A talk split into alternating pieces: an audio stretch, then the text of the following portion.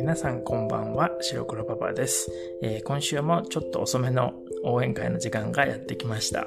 えー、ちょっと Patreon の内容をまとめるのとかにも時間がかかっていて、えー、他の仕事もちょっとありますし、今週もずっと忙しくしています。えというわけで今週のオニシャドももう明日で終わりですが、え皆さん順調に進んでいるでしょうか？えー、オニシャドが始まって1ヶ月半ぐらいなんですけど、オニシャドチャレンジの第1週目が、え1月11日から始まって、最初から続けてくれてる人たちも何人かいて、え、途中から始めた人も含めて、え、皆さん上達した感じがしていますでしょうか。どうですか、えこの間ちょっとツイートの中でも書いたんですけど、僕がフィードバックを送っている人たちを見る限りでは、やっぱりイントネーションのパターンが見えてきていて、例えば何回か同じような間違いをしたとしても、ああ、そうだったなと思い出して改善していってる感じがするんですね。えー、ですから、オニシャドウを始める前とか、全く知らなかった時よりは、知識がやっぱり上乗せされていってて、どんどん蓄積されていってるのがわかるんですね。もちろん人間ですから忘れることもたくさんあって当たり前なんですけど、シャドーイングをすることで体でというか、口が覚えているという感じになるんですね。で、結局慣れてきて、そういう感じがするという感覚に近いんだと思うんですけど、例えば、ありがとうございます。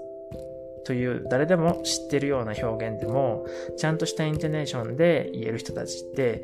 日本語を勉強している人たちの中にはそんなには多くなかったりするんですよね。よく英語が母国語の人はありがとうというふうに、まあ、ちょっと大げさかもしれないんですけど、がにアクセントがあったり、最後のロングバオのうがなかったりするんですけど、正しくはありがとうなので、イントネーションはいわゆるマウンテンシェイプですね。で、こういう簡単な表現とか、たった一つの単語でもいいから、少しずつ正しいイントネーションで話せるようになると、全体的な印象がぐっと良くなって、自然な日本語に聞こえるようになるんですね。なので、続けてきた人たちは、このまま頑張って続けてほしいですし、これから始める方々も、今からでもだんだん良くなると思いますので、ぜひ始めてみてほしいと思っています。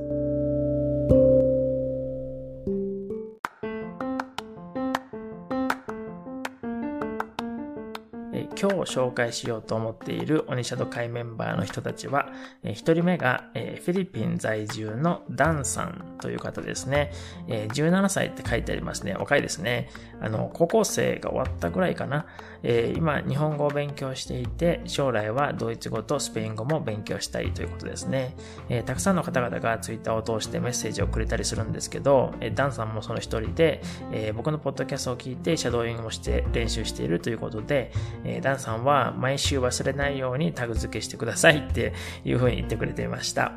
えー、今までオニシャドチャレンジにいいねを押してくれた人たちを対象にお知らせのタグ付けをさせてもらってるんですけど、時々もうタグ付けはしないでくださいっていうメッセージも受け取って、そういう方たちのタグはもちろん次の週から外しています。で、えー、他にもタグ付けしてなかった人からも、あの、メッセージが来て、毎週タグ付けしてくださいっていうリクエストをもらったりすることもあって、でこうやってオンラインで発信すると、全く知らない遠くに住んでいる人とか、年齢も全然違う人たちにも届いて、ちょっとでも誰かの役に立っているっていう感覚を得られるのは、やっぱり正直嬉しいですよね。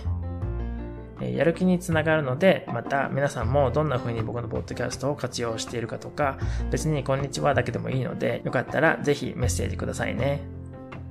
えー、次に紹介する方は、えー L さんですね。の letter L。そう、L さんという、えー、マサチューセッツ州在住の方ですね。ツイートを見てみると結構自然な日本語をかけている方なので結構日本語を勉強し続けてきたのかなという印象もあるんですけど少なくとも毎日僕のポッドキャストを聞くようにしていると言ってくれていてとても嬉しいですねそういうふうに言ってくれるとで、えトランスクリプトが欲しいというリクエストもいただいていたんですけど、え実はもうトランスクリプトは全部あのあるのであとは Patreon を開始するだけなんですねで他にも連絡くれてる方がいるのでちょっと時間かかってて申し訳ないんですけど、近々始められると思います。多分3月からですね。え、他にも何人かご紹介したい方がいるんですけれども、え、その方たちはまた次回にしようと思います。さて、えー、前回の応援会の時に、えー、発音とイントネーションのプチレッスンみたいなのを始めてみたんですけど、えー、皆さんどうでしたでしょうか、えちょっとツイッターで感想を聞くのを忘れていたんですけどね。まあでもちょっと一回だけじゃわからないかもなので、とりあえず続けてみて、えまたツイッターでアンケートとか取ったりして、このまま継続するか決めてみようかなと思っています。えそれでは今日はえ、今週のオニシャルチャレンジの文章の中から、いくつかまた単語をピックアップして、え、関連する単語を紹介してイントネーションを見ていきましょ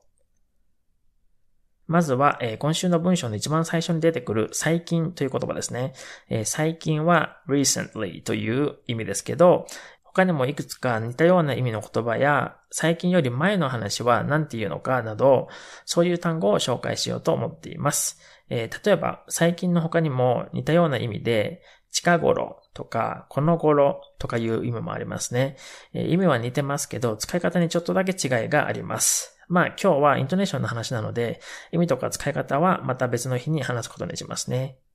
えー、それではまず今言った3つの言葉、えー、最近、近頃、この頃のイントネーションを見てみましょ